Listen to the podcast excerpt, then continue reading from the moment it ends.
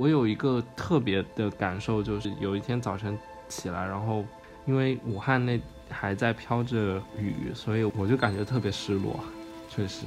然后就是我很久了，我都没有因为这样子的情况，就是因为接待个案，然后或者是一些就是服务感染者的朋友，然后感觉这么失落。然后我就是有一种就是恨自己没有很多的力量，然后帮到他，然后因为我自己也受困。我自己也没有办法，而且更多的时候，其实我们是提供方案和建议，以及帮他梳理情况、安抚情绪，然后提供一些资源，然后但更多的还是要靠他们自己。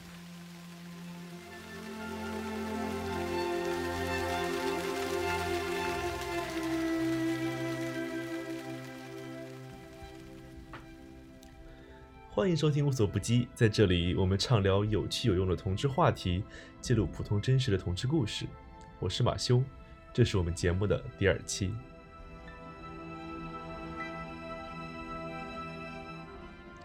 二零二零年一月二十三日，武汉市因为新冠病毒肺炎的爆发而封城，这一史无前例的应对方案给生活在武汉和湖北周边地区的居民带来了巨大的生活不便。没有人能预料到的是，这场疫情还严重的影响了艾滋感染者的生活。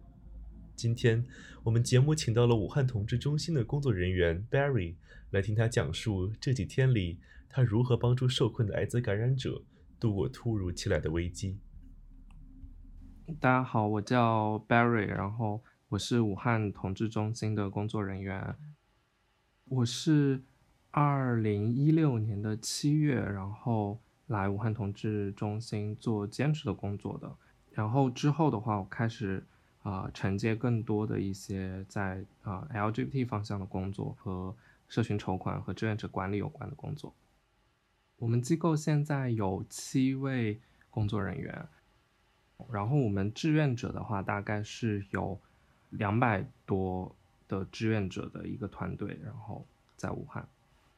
其实，在同志社群的工作里面，就一定会碰到艾滋的议题。首先的话，就是很多的艾滋病防治的机构，他们都会做的，那就是同伴检测的工作。那我们每一年的话，会为一千多位，尤其是男男性行为的这种人群的朋友，然后提供这个艾滋病的检测。除了检测的话，我们的服务是提供一站式的陪同，就是从他检测出来一直到他的上药体检，然后还有他的心理支持，所以整个流程上我们都会做一些全程的陪同。我自己不是武汉本地人，但是我因为就是一三年然后来华科读书，然后一直到现在也很久了啊，那我已经现在算是定居武汉了这样一个状态。我们是一月。二十号开始放寒假的，呃，这个时候其实疫情就已经开始凸显出来了，然后，嗯，包括这些自媒体啊，然后媒体啊，都开始去报道一些关于武汉市出现二七例不明原因肺炎，趋势累计报告累计新增新型冠状病毒感染肺炎确诊四百四十例，十五例，共有十五名医务人员死亡的病例增加到四个人。我今年没有回家，是因为我本身是打算春节的时候暂时不回家，可能我会等稍微天暖和了一些的时候再回家一趟。但是我父母其实是很想让我回家的，所以我当时其实会有点犹豫。然后我看到那个新型肺炎的疫情很严重之后，我还想着就是我可能还有机会可以回家，但没想到那天就早晨起来，然后看到手机里面的消息，就是说。十点钟就要分城了，然后我就彻底没有任何离开武汉的途径，只能滞留在这里。呃，那一分城的话，其实我首先就想到，那很多人会遇到一些困难。如果滞留在这里又离不开，然后也不知道他会分多久，所以很多疑问就来了。但是当时也没有想到说，就是我们的感染者朋友可能会遇到一些问题。为什么封城会影响到艾滋感染者的生活？这就涉及到国内艾滋病药物发放的机制。接下来这段内容可能会比较枯燥，但是它决定了艾滋病感染者每一天的生活状态。呃，我们国家其实现在是提供了免费抗病毒药物，然后也提供了医保可以报销的抗病毒药物。然后呢，呃，感染者他自己也可以选择一些自费药物。所以我们总共是有这几种。那国家免费的抗病毒药物的话，其实会有比如说一线药、二线药的一些分别。但是有一个共通点，就是药物的依从性对于感染者来说是非常重要的一件事情。所以他每天都需要定时定点的去服用这些药物。呃，艾滋感染者如果在服药的过程中突然断药的话，它可能会产生耐药的风险。意味着这个药物会失效。那药物失效的话，它如果没有定期去监测自己的病毒载量，然后监测自己的免疫的能力的话，那它可能就会面临就是免疫力下降呀，然后病毒在自己的身体里面就卷土重来又肆虐，然后所以造成它的一些生命安全的问题。那其次就是它这个药物。就是失效了之后呢，它就会导致有一类相关的一些药物可能也没有办法使用，它所能够使用的抗病毒药物的种类就会减少。那这种类减少，其实就意味着它的选择性就减少了，可能它不得不去使用一些就是自费的药物啊，然后等等，所以这也会造成感染者的经济负担等等。然后这个对感染者来说是一个非常有风险的事情，不光是从经济，也是从他的身体健康的层面来考虑的。除了时间上受到严格的服药计划的限制，在空间上，感染者领药的自由也十分受限。呃，一般来说，呃，在武汉当地，呃，如果他是有居住证或者他户口在这里，他在这里上学，那他都可以在武汉做确诊和后续的治疗。那他如果不是的话，可能他也会面临一些其他的困难。他确诊了之后，他可能他的档案啊，以及他的治疗就需要回到他的户籍地去做。然后这是我们国家的一个在艾滋病治疗上面的一个国家的这个政策和资源的一个分配的方式，其实还是比较以户籍来决定这件事情的。所以对艾滋感染者来说，他们每天都过着小心计算和规划的生活。当封城这种好像遥不可及的事情在现实中发生时，他们的生活节奏就突然被打破了。这次就是因为封城的原因，所以很多的感染者就是突然一下子就是药量不够了，他可能撑不过这个过年，或者是他可能回老家身上没有带那么多药，没有想到路会封掉。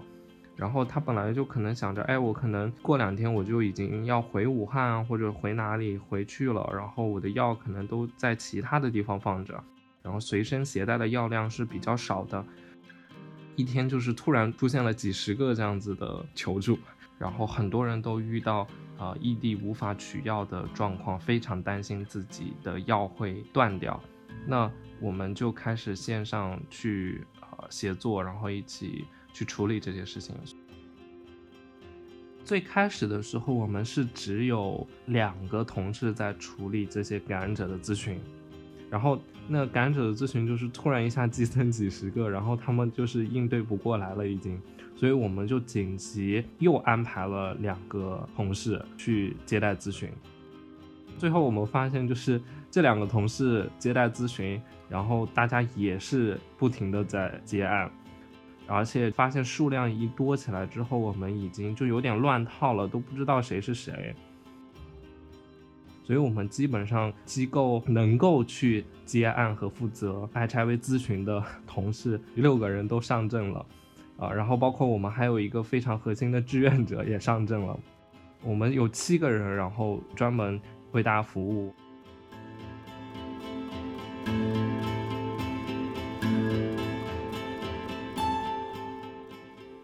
我遇到的第一个个案，其实是我本身就我个人是认识的，而且是朋友。他自己本身是回了湖北当地的老家，然后他是被困在村里了。接到他的个案之后，我也很着急，因为首先就朋友的身份，所以我也会替朋友感到着急，所以我就立马去按那个原来的方案联系他，原来是在广州那边，然后去联系当地的疾控。哎，刚好就是联系到了那边当地的疾控，还有公益组织的这志愿者，志愿者他们就可以帮忙去寄药。然后那个时候好像顺丰还是可以寄，但是不知道能不能寄到村。然后也会叫他们 去尽量去出村，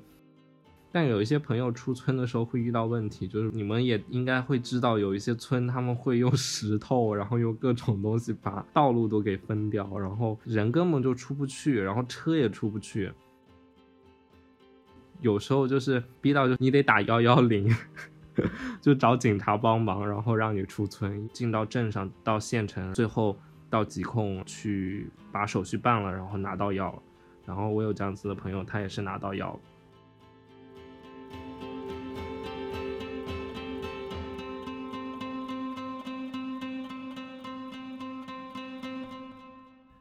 为了解决滞留在武汉的感染者对药物的急切需求，Barry 和武汉同志中心的其他工作人员一直在和疾病预防控制中心联系。但别忘了，疾控中心在武汉的定点医院是这几天来已经被全国人记住的一个名字。那其实武汉的定点医院就是这一次疫情新型肺炎的一个定点医院，就是金银潭医院。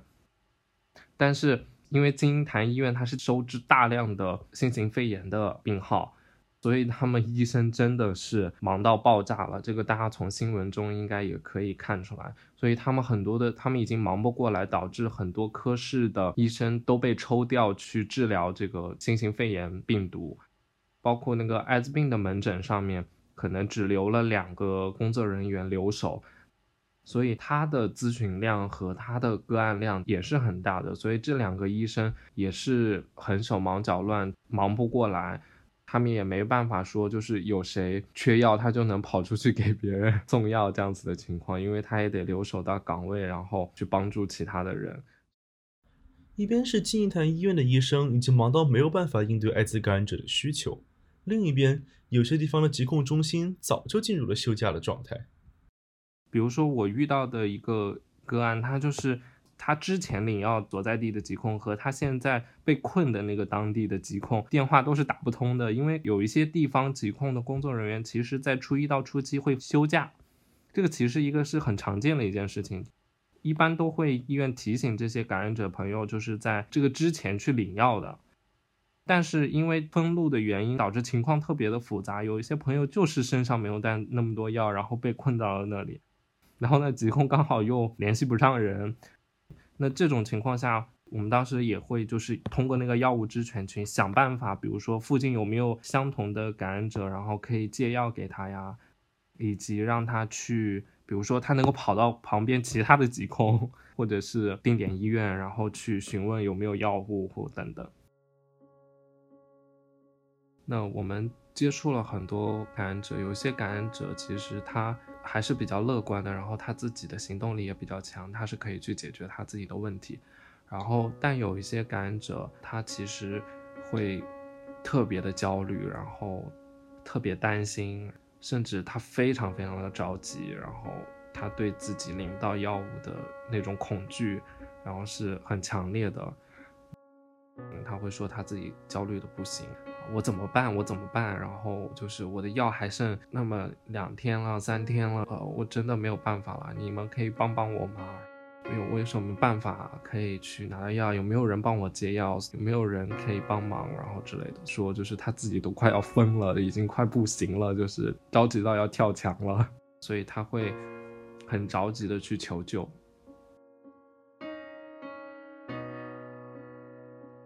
我印象特别深刻的就是，我有个同事，他接了一个个案，就是真的非常着急。那个个案就是他已经当天就是最后一管的药了，然后明天他就没有药了。但是他去咨询疾控，疾控那边就是他只有初期才能给药，所以他还有三四天的时间，他是没有办法吃药的。这个刚开始是怎么都搞不定。我们最后都会急到，就说 你你要去磨那个疾控的工作人员，要亲自跑过去，然后问，然后怎么怎么样的。我们真的是尽了我们很大的能力了，就是我们有时候也有一点无力感，因为我们所有的工作人员其实也都是被困在当地的，我们也没办法就是离开，然后真的就是很实际的帮助到他，在这个状况下，这个是真的非常难。当时就是拿不到药，所以他就说，哎，那算了吧，反正我都吃十年的药了，然后三天没有什么关系，那也是一个无奈之举嘛，所以他有点灰心的。其实，那我们听到这样的消息也非常难过。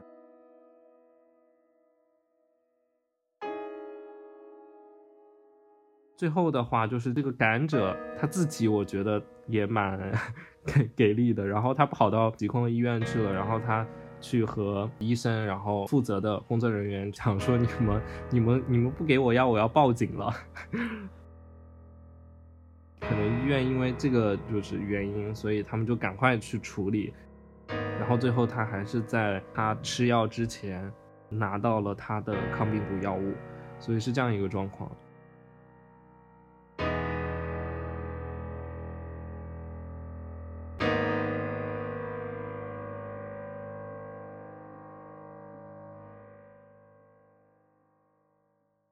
我是到分成后第三天的时候，我也开始帮忙接一些个案，所以，然后包括帮忙去整理文章啊，然后去做一些沟通的工作，所以我们是从我早晨醒来的时候就开始处理这些事情，然后一直到晚上睡觉，然后中途我可能就是去上厕所和吃饭。对，就是我们一直在关注这些讯息，就是工作了一天，然后我在睡觉之前的时候，确实是非常，就是压力很大，然后有一些感染者的朋友他没有办法拿到药物，他的问题还没有被解决，而且只能等到明天可能和疾控去联系，然后才能够解决那个事情，而且还不知道会发生些什么。啊，所以还是会有一些焦虑或者是无力感吧。确实，当时的时候会有一点感染者那种很绝望的感觉，然后让我也觉得很绝望。呃，这个断药之后就可能会面临耐药，确实对于感染者的朋友很严重，然后不是一件小事儿。我有一个特别的感受，就有一天早晨起来，然后不是二十五就是二十六号的早晨，天气很阴沉，武汉还飘着雨。外面人烟很稀少，然后就是加上新型肺炎的新闻的消息，然后我还 到楼下去扔垃圾，还蛮冷。然后又有感染者立马在和我发消息，就说就是他那个呃疾控可能联系不到啊，然后没有办法，他还有三天药，然后怎么办？我就感觉特别失落，确实很久了，我都没有因为。这样子的情况就是接待个案，然后或者是一些就是服务感染者的朋友，然后感觉这么失落，然后有一种就是恨自己没有很很多的力量，然后帮到他，因为我自己也受困，我自己也没有办法，而且更多的时候其实我们是提供方案和建议，以及帮他梳理情况、安抚情绪、提供一些资源，然后但更多的还是要靠他们自己。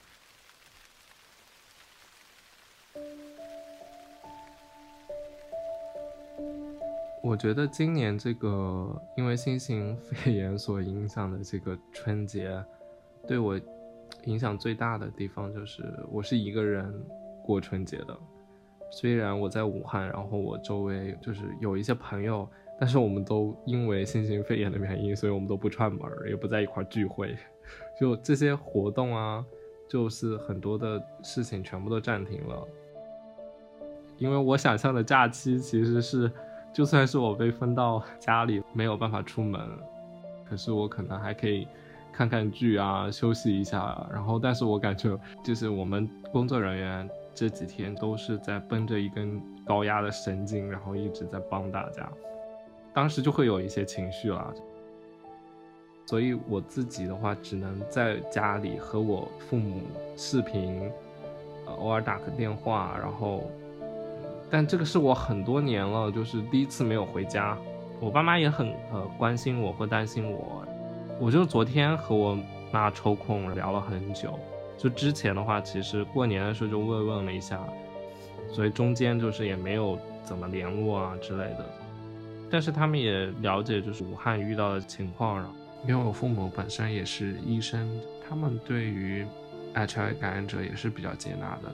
所以我给他解释我们。呃做社工的嘛，然后也在帮助这些求助者，所以他也挺理解的。然后再加上，唯一的就是我可能和我的对象，然后会有一些聊天啊或之类的。比如说我在边处理工作的时候，呃，可能我和他在视频，但是我们俩不讲话，因为我没有时间和他讲话，因为我们属于异地的一个状态，而且我们异地其实已经很久了，就是我们基本上天天都在视频，然后就没有断过，然后所以就是我们有时候视频不一定就会聊很多东西，然后这是一个常态。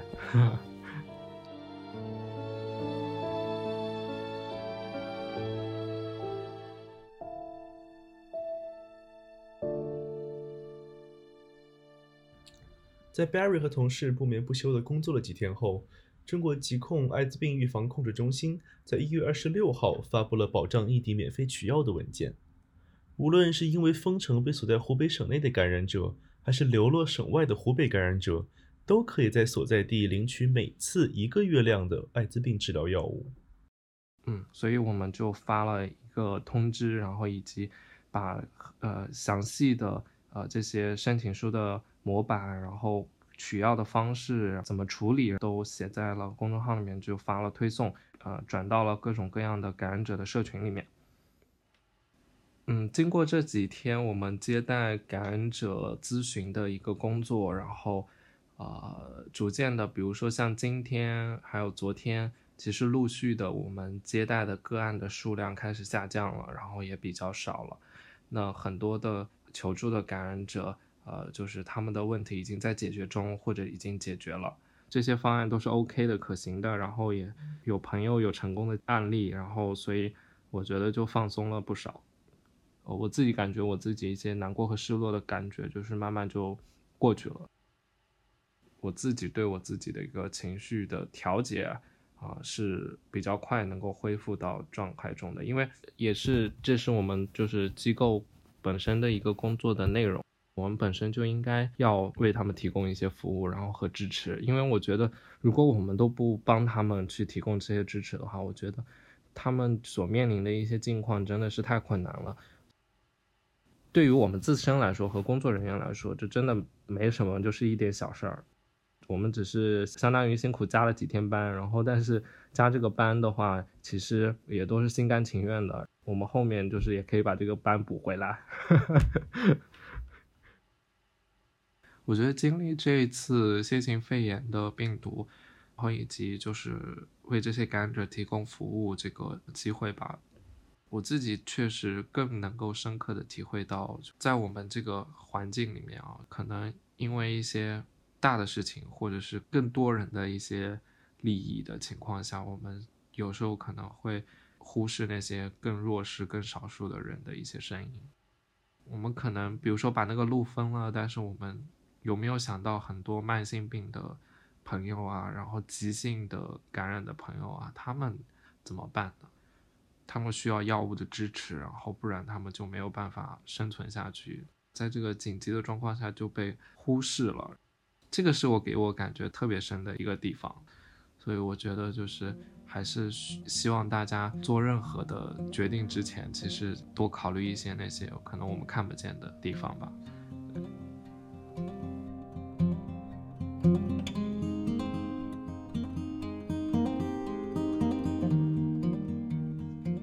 感谢收听《无所不记》的第二期节目，